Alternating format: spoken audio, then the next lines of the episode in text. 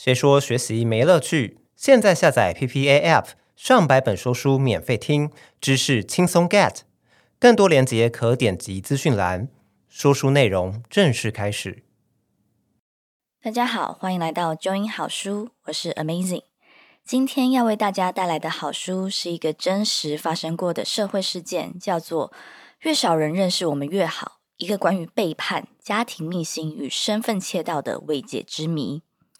听到这个书名，大家应该可以猜到，这是一个带着悬疑感的故事。为什么越少人认识我们越好呢？到底又有什么样的家庭秘辛？这本书的作者叫做艾克斯顿，他是一位美国的身份窃盗专家。那他为什么会成为一位身份窃盗专家呢？其实就与他小时候的经历有关。他在十一岁的时候，全家人就被不明的人士窃盗了身份，导致信用破产，影响了一辈子。长大后呢，他就决定投身有关于身份窃盗的犯罪研究，更写下了这本书，记录他一路走来的故事。这起事件真的相当的离奇哦，就是让人一翻开这本书，其实就停不下来，很像在看推理小说一样，很想知道到底发生什么事情，幕后的凶手到底是谁。那在这边也先提醒各位听众朋友，这篇说书分享我们将会爆雷，会告诉你最后的凶手到底是谁。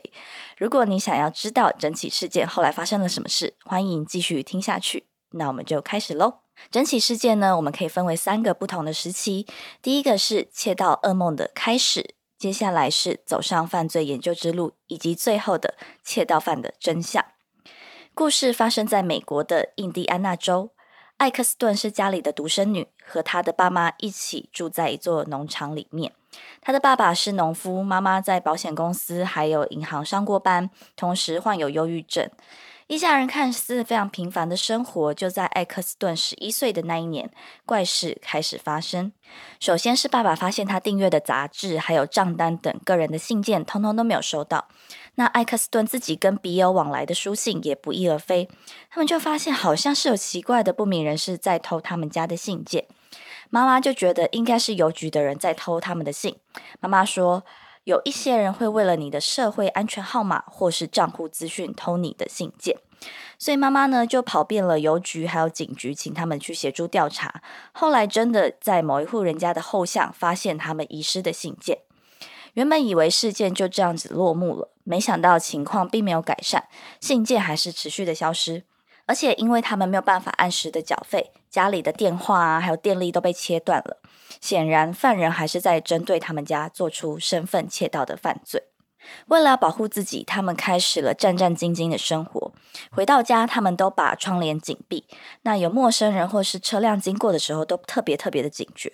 每天就很像是活在恐怖片当中。他们也开始怀疑是不是亲戚或是朋友搞的鬼，对身边的每一个人都疑神疑鬼的。有一次呢，就一位自称是水电工的男性说要来帮忙修理水电。那个时候只有艾克斯顿一个人在家里，他就拿着菜刀挥舞，一边尖叫说：“今天没有人跟我们说水电工会来啊，你给我滚出去！”那就叫这个人要离开。那吓得这个水电工呢，拔腿就跑这样子。那艾克斯顿就觉得自己很棒，好好的守护了自己的家。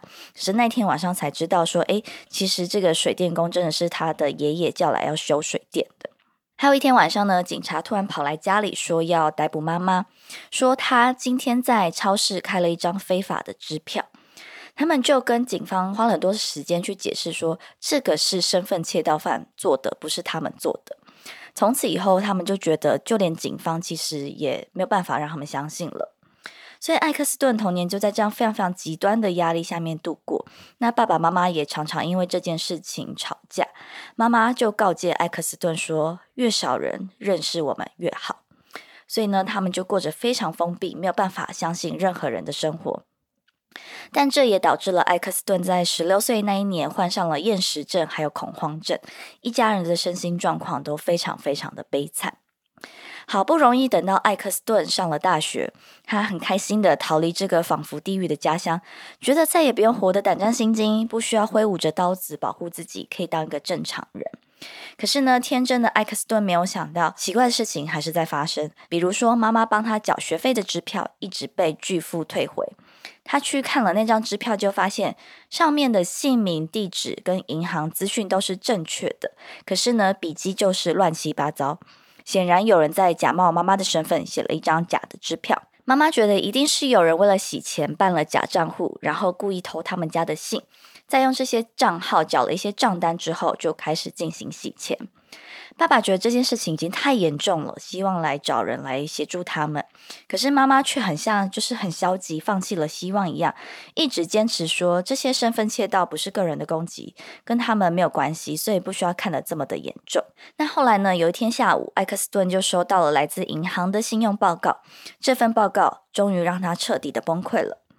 里面是满满的用他的名义刷的信用卡的费用，以及用他的名义去借贷的讨债文件。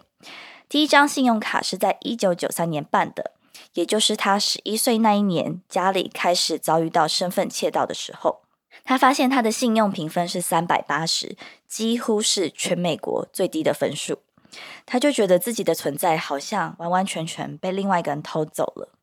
他崩溃的打给妈妈大哭，觉得他整个人生都毁了。那妈妈只是不断的安慰他说：“他们只是弄到了你的身份资料，然后利用了他而已，他们不是针对你。”那这一个打击呢，也让艾克斯顿到了研究所之后，决定要找出到底是谁对他做了这些事情。所以呢，他在研究所就以身份窃盗为他的研究主题。那美国其实在一九九八年就已经通过了《身份窃盗及冒用防治法》，将身份窃盗定义为犯罪。但是呢，法案本身没有什么实质的影响力。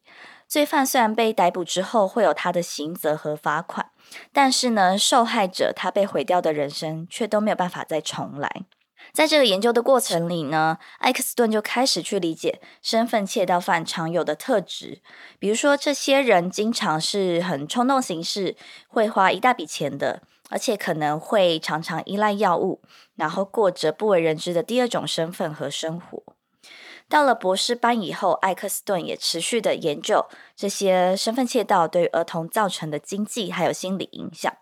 虽然呢，他一直是没有找到对他做身份窃盗的犯罪者，但他也因为这个特殊研究的主题，那得到了许多的关注和采访。那甚至有人呢，就把他写进了一本著作里面，叫做《天生破产》。就在艾克斯顿的研究生涯一路发展的时候，却传来了妈妈罹患了白血病，然后病危的消息。所以艾克斯顿就赶紧回到家里陪伴妈妈，甚至呢，为了让妈妈放心，就带着男友在妈妈的病房里结婚，希望她可以安心的离开。那没有过了多久，妈妈就真的去世了。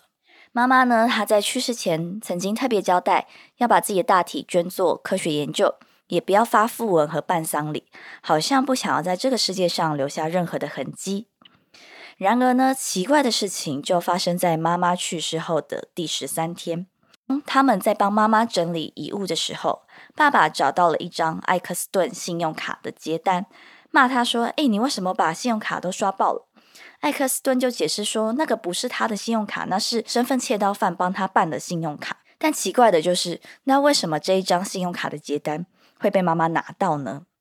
随着他们在妈妈的遗物里发现越来越多他们曾经遗失的账单、借贷文件、支票，还有一大堆妈妈曾经用艾克斯顿和爸爸的名义试图开立银行账户的申请书。原来真正的凶手从来就不是什么来路不明的罪犯，而是艾克斯顿自己的妈妈。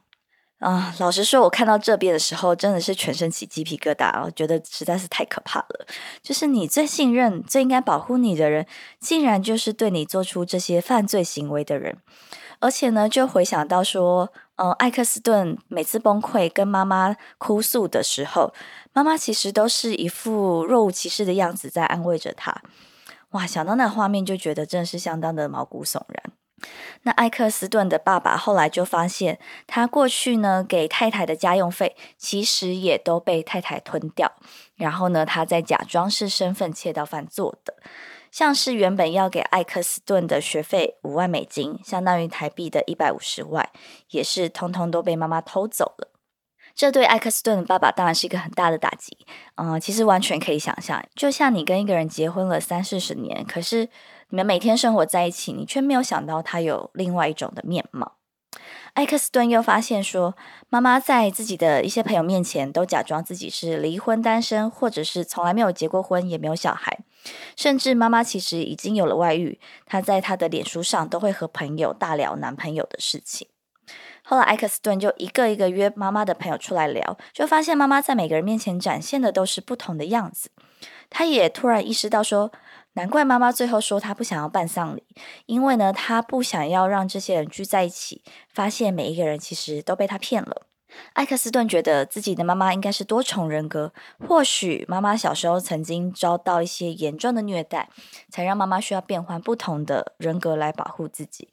可是呢，这些也就是艾克斯顿自己的猜测，对于妈妈小时候真正的经历，他也没有办法去考证了。